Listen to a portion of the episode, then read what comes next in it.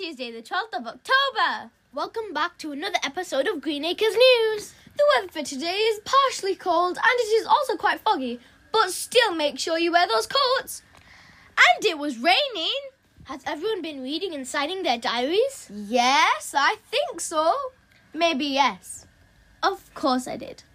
That's all for today, folks. And be ready for tomorrow's amazing broadcast. Have a great day, everyone. And remember, respect, responsibility, and really good manners.